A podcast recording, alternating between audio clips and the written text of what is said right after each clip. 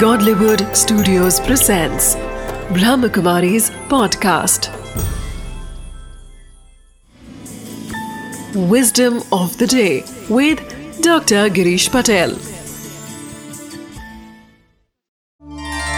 नमस्कार ओम शांति जब भी समस्याएँ आती है कुछ चैलेंजेस आती है तो हम डर जाते हैं हमको लगता है ऐसा ना हो तो अच्छा है कई लोग कहते कि भी मेरा जीवन स्मूथ नहीं है, सिंपल नहीं है। परंतु ये बात याद रखो कि जब जीवन में चैलेंजेस आती है, समस्याएँ आती है, तब ही आप में वो शक्ति आती है उसको पार करने की। नहीं तो आप कैसे करेंगे?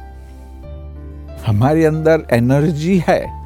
परंतु कुछ समस्या आएगी, तब हम करेंगे ना। उदाहरण के रूप में आप पैदल कर रहे हैं। रास्ता सीधा है तो कुछ भी नहीं। परंतु जब कोई बैरियर आ गया तो आप उसको जंप करेंगे।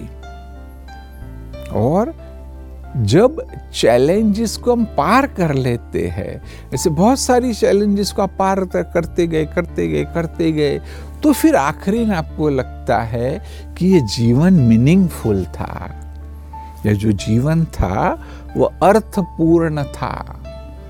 वह सेंस तब आती है जब आप उस चैलेंज को ओवरकम कर देते हो। तो इसलिए चैलेंजेस से घबराना नहीं है।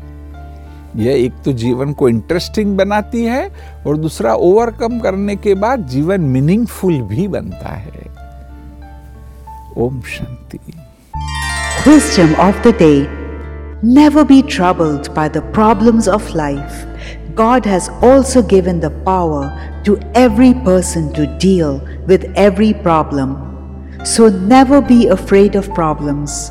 Your life will become meaningful only by crossing the problems.